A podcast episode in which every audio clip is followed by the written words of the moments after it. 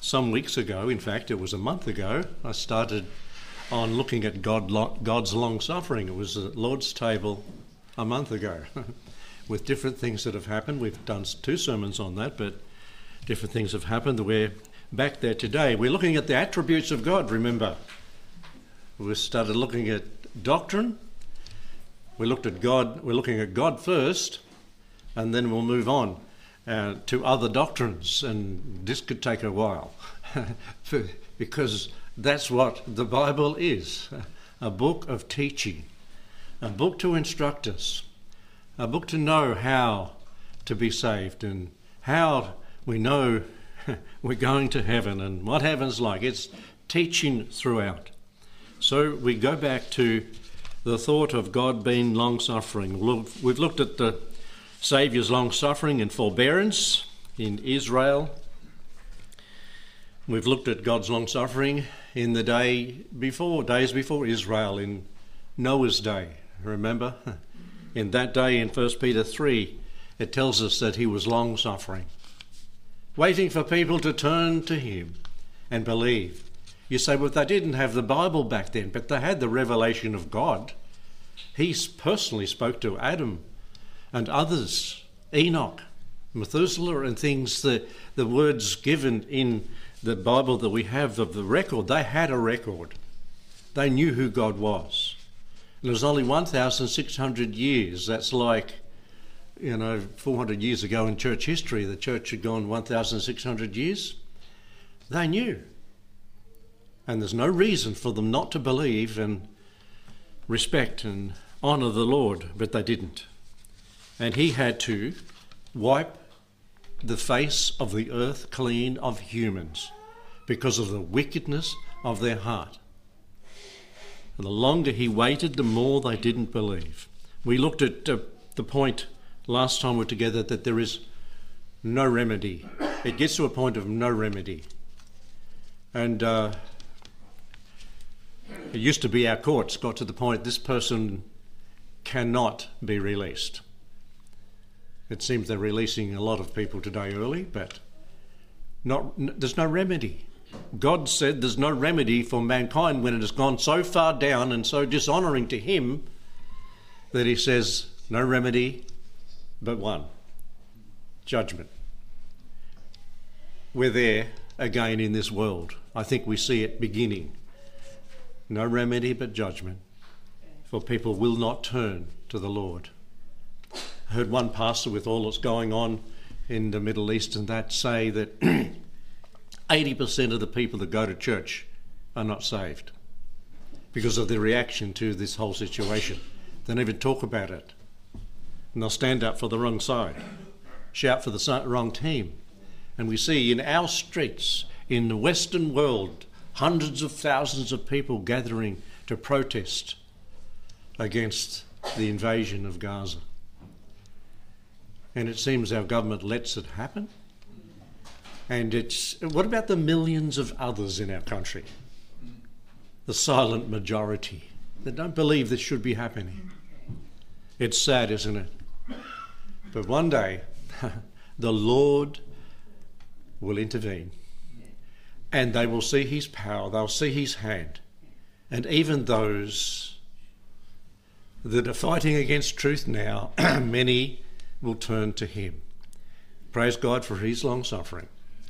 But he has to bring some hard things upon us. The, the sinners slighting God and his long suffering is what we're looking at this morning. And last time we closed by looking at Romans chapter 2, and we'll turn back there.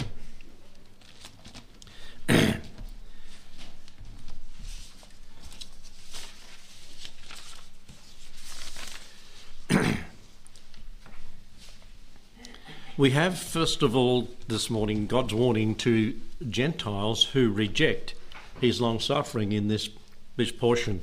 Let's just read it and make some comments to refresh our minds. In verse 4 of chapter 2, or despisest thou the riches of his goodness and forbearance and long suffering, not knowing that the goodness, goodness of God leadeth thee to repentance. Brother Murray's testimony 50 years God was long suffering, wasn't he? 50 years he waited. Aren't you glad that God is long suffering?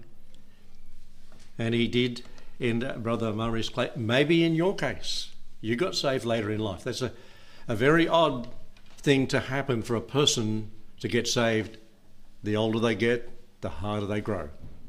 But praise God, He's long suffering. And not knowing that the goodness of God leadeth thee to repentance, but after thy hardness and impenitent heart treasures up unto thyself wrath against the day of wrath and the revelation of the righteous judgment of God.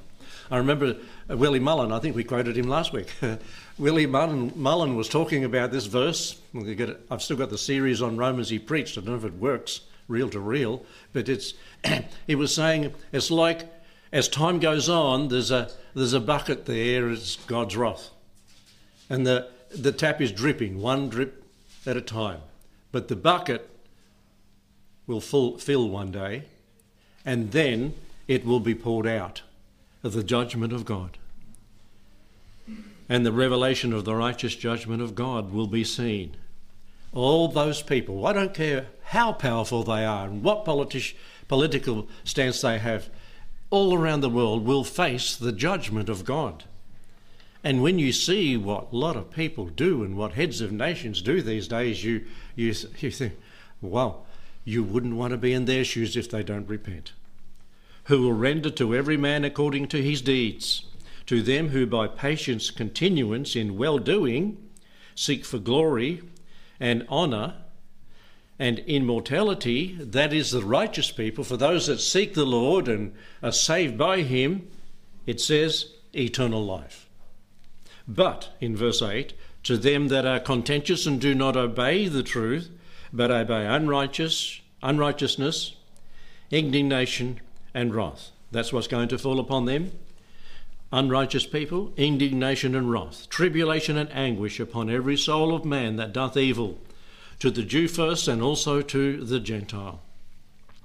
But glory, honour, and peace. The Jew first. Is the Jews still a nation? Do they still exist? Well, we've been reminded of that. But ju- judgment has to lead them one day soon to repentance. Terrible judgment. Terrible judgment as you read in the book of Revelation and other portions in the Old Testament that will bring them to repentance. God is long suffering. He's put up with that rebellion of those for, for 2,000 years as they rejected the Lord Jesus Christ, as was mentioned earlier, and also to the Gentile. But glory, honour, and peace to every man that worketh good, of the Jew first and also to the Gentile. Aren't you glad that's there for us as Christians? Glory, honour, and peace to those that work righteousness, that are righteous by the blood of Christ. So, the sinner slighting God's goodness basically talking to the church, but to Jew and Gentile, and main emphasis Gentiles. We've had God's grace being shown to us for a long time. And praise God, there are saved people around the world that stand for truth, and there are some in churches. More in one church, and I, will quote Lorna Macaulay when she first came to church to visit here after leaving uh, the Baptist church in Wodonga or being told to leave because they had conservative values. They didn't want them there and they objected about things, so they told to leave. They came here and she said, after a service, she said, This is where I belong. this is where there are more Christians than in most churches. She didn't say everybody's a Christian that comes here but there's more Christians. That's what she said. She quoted. And um, I think she made a right observation.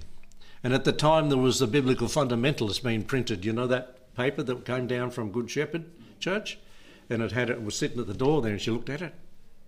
And it clicked with her, that's what I am. I'm a fundamentalist. I believe the Bible. And she took it and read it and read many more. So praise God that there are those among us, majority, who are going to heaven. I pray that all of you are.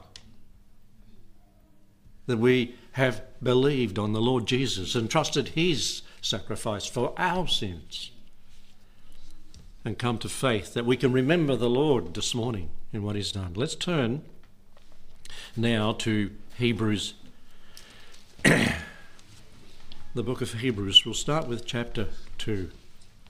Well, that was the introduction, really. That was the first brief point. Let's pray. Thank you, Lord, for your word. May it be powerful in our hearts and lives, and that we might be assured of our salvation. And Lord, that we'd warn those that are taking their time to repent. For your long suffering runs out and judgment follows. Bless the word now in Jesus' name. Amen. Here is God's warning to believing Jews. The book of Hebrews. What do we call that nation over there? We call it Israel, but we call them Hebrews. And this is a warning to those in about 34 years into church, the church's existence, the book of Hebrews was written. And in this book, up to this point, or up to chapter 10, you have four warnings to the Hebrew Christians. Hebrews chapter 2, verses 1 to 4 reads, For therefore we ought to give the more earnest heed to the things which we have heard, lest at any time we should let them slip. For if the word spoken by angels was steadfast, and every transgression and disobedience received a just recompense of reward, how shall we escape if we neglect so great salvation, which at the first began to be spoken by the Lord, and was confirmed unto us by them that heard him? God also bearing them witness, both with signs and wonders, and diverse miracles, and gifts of the Holy Ghost according to his own will. See verse 4? If charismatic people got that, they would drop what they, they, they spouse. The signs and wonders were given to verify the gospel. But how shall we escape if we neglect salvation? And so great salvation hits here. The careless Christian started to drift through neglect. Now, I know because I'm older. It's easy to drift. Well, I know the Bible. I've read it so many times and you know, and, and we start to let the truth of God slip. Don't let that happen. We drift. We drift through neglect. Jill and I were on our honeymoon and we'd gone to the coast and we're coming back down through Lakes Entrance and we got in a little putt putt boat. I think she could remember it. And onto the lakes, Lakes Entrance. And uh, they just said, here, here it is, here's give you the money. And off we went. And we went out the lakes, we went east, we went west. and then we were going along and it's just a putt, putt, putt, putt like this. And I thought, hmm, it's not going to go very far fast. But it started going faster and faster. I wasn't clued in yet with ocean, never, never been. I don't know if I'd ever been on a boat. anyway, the accelerator was one end down there, and the steering wheel was at the other end. So you couldn't operate it on your own. Let's just set the revs. And we're going along, and we went through a exit of that lake into the next, and then we just started going sideways because that's where the entrance to the ocean was, and the the current was going out. and we, oh, I could realise straight away, and so I think Jill steered, and I tried to get more revs out of the engine to turn it upstream. Well, it was upstream. We were drifting. And I know of people that used to come to this church that went out that entrance, and they, they're, they're fortunate to be alive. And we only had, that was a powerful engine they had. We had one of these. You know, as Christians, we can start drifting and don't know it, going along with the current of the world, getting the ideas of the world and the concepts of the world and the practices of the world in our life. And God doesn't want us to do that. He wants us to hold the truth, lest we should let them slip. The second warning, we might just get through the four warnings today instead of chapter 10, but it's in chapter 3 and verse 7. There, uh, we survived that ordeal. We're here. But we went way out into the lake, and when we came back, I was very cautious not to go that way, but by that time the tide was coming back in.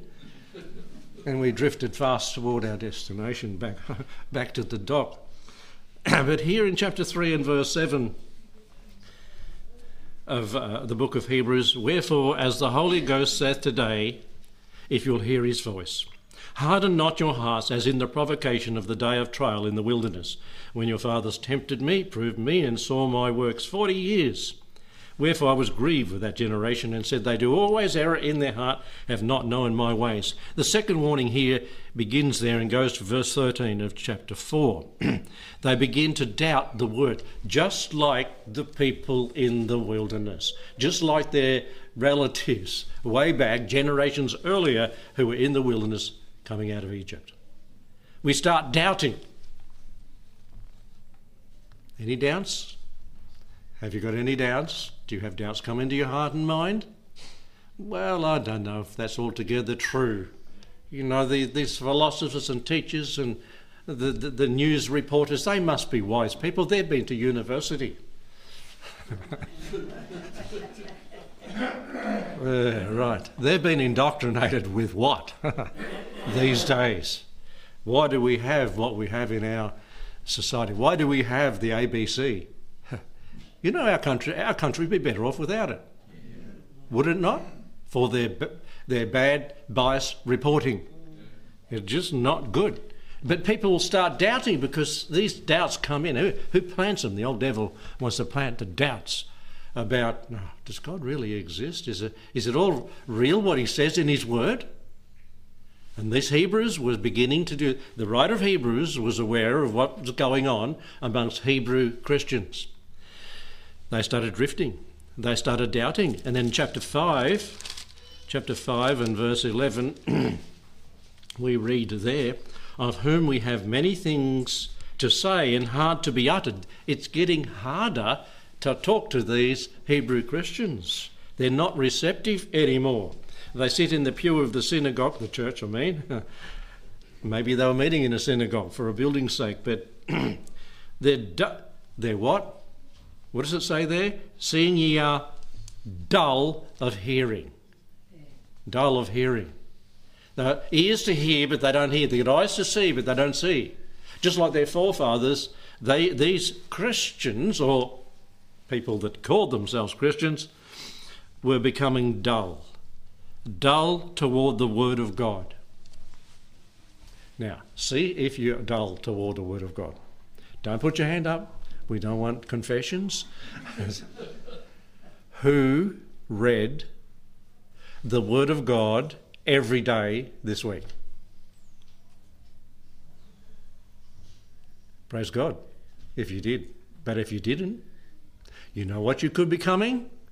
Dull of hearing because you're doubting and you're drifting. Don't do it because we could end up where these Hebrews were as we get to chapter 10, is the fourth warning in chapter 10 and verse 26. You have this warning that was read earlier. For if we sin wilfully after we have received the knowledge of the truth, there remaineth no more sacrifice for sins but a certain fearful looking for of judgment and fiery indignation, which shall devour the adversaries. As the, the writer was writing Hebrews, he was getting more and more and more and more serious in these four warnings. Here, the Hebrew Christians, he's putting dittos on Christians now, I think, they deliberately despised their spiritual heritage, willfully chose to do that.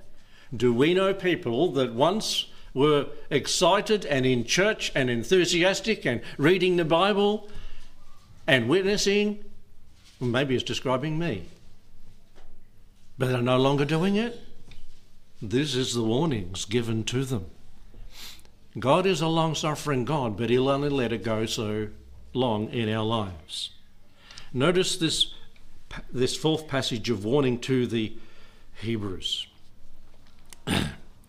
their deliberate reprobation it says in verse 26 For if we sin wilfully after we receive the knowledge of the truth, there remaineth no more sacrifice for sin. The sacrifice of Christ doesn't cover those that do not believe and walk away from it. Some people say that this is a person that was saved and is lost. You're right, good. I got a response. No, that can't happen. huh? I heard someone say, was that? That was mum. She does that in evening class too. but um, no, that's not right. It can't be speaking to them because that doesn't happen. You can't be saved and lost, can you? You can be lost and saved, not the other way around. Others say, well, it's a safe person that's backslidden. Hmm, pretty far backslidden, according to these verses. Some say this is a hypothetical situation that, that, that the writer's put in. And there's a fourth one. These are professors but not possessors. I think I fall there. These are, prof- they profess to be saved. They come along to church. They even read their Bibles now and then. And they might be C of E, not Church of England, Christmas and Easter Christians. You know, go along to church and and appease their conscience by going along now and then.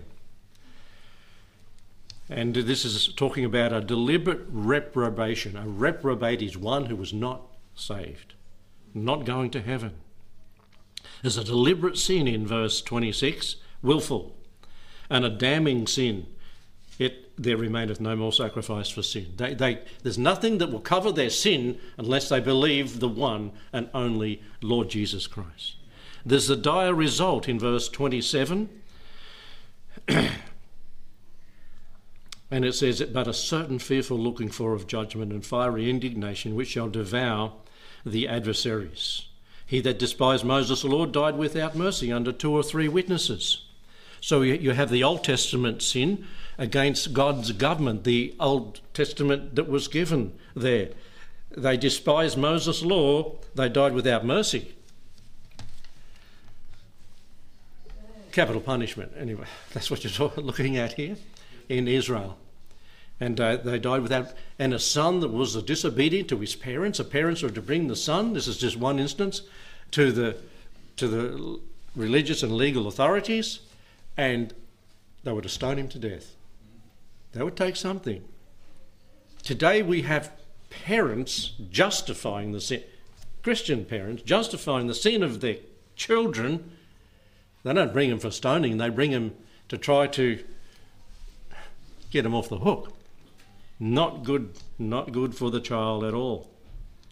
But then you have the second part of that, the New Testament sin against the grace of God, against the government of God and his commands, and then the grace of God of how much sore punishment suppose ye shall he be thought worthy who hath trodden under foot the Son of God and hath counted the blood of the covenant with which he was sanctified an unholy thing, and hath done despite to the Spirit of grace. They are rejecting the Son of God in verse 29, sore punishment, trodden under foot the Son. Up there at Sydney, the pro Palestinians, the first day after, got the flag and burnt it. And what did they do? The, the fire's burning. What did they do? What do you see them doing this when they really despise something? They jumped all over the flag in the flames, rubbing it into the dirt, despising. That's the likes of what people do who despise the sacrifice of the Lord. And they're in pulpits around our country today calling themselves pastors and preachers and priests and so forth. What sore punishment is due to those people? They reject the Son of God, they refuse the salvation of God, in verse 29, and hath counted the blood of the covenant with which he was sanctified an unholy thing. It, it's like, it sounds like he was sanctified and unholy. The blood of Christ atones for who? Everybody. He died for all. And so that is a possibility, but have they appropriated that?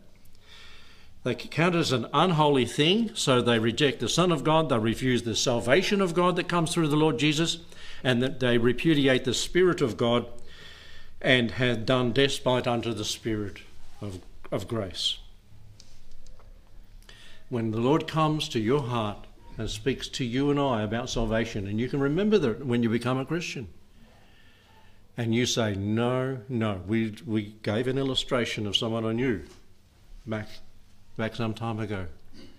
And, and I didn't say this about them. Every time, those three times that they were spoken to, They said, I said no. I said no. And this time, and, and, and, and the third time, and I'm saying no again. Doing despite to the Spirit of grace is blaspheming God's Holy Spirit's work in your life. It's a serious, serious thing. Deliberate reprobation, the dire result is seen there and I think this is paralleled in chapter 6, verse 6, and we haven't time to go there. Two more thoughts. And the last part, or in verse 29, the despicable response there that we've already seen there in those three things, and their dreaded recompense, verse 30 and 31. For we know him that said, Vengeance belongeth unto me, I will recompense, saith the Lord and again the Lord shall judge his people. So you have the formal judgment that's given here, a dreaded recompense. Vengeance belongeth unto the Lord. When you are wronged and when we are, I am wronged, who do we need to leave it up to to bring the judgment? To God. Vengeance. And when we try, we will get the vengeance we want, maybe, but God won't do what He could have done far better than what we could have done in bringing that person around to either repentance or judgment. I will recompense, saith the Lord. The Lord will judge His people. And then you have a fearful judgment, a formal judgment in verse 30 and a fearful judgment in verse 31.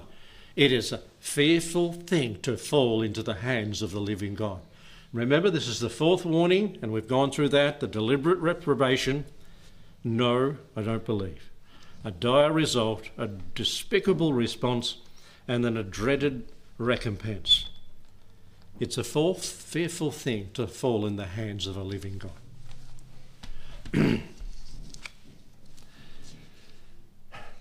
we could go back and talk about what's happened in Scripture to people that have got to that point. And here it's been pleaded with these people don't go that way. And in both chapter 6 and this chapter here, there's an encouragement God is long suffering. There's still room to repent. There's still room to turn. There's still time to turn. But call to remembrance, he said, the former days in which after ye were illuminated. Remember back there, you're illuminated. You endured a great fight of afflictions. They had great detestation by those who were in their family that said, You shouldn't be doing that, you shouldn't believe that.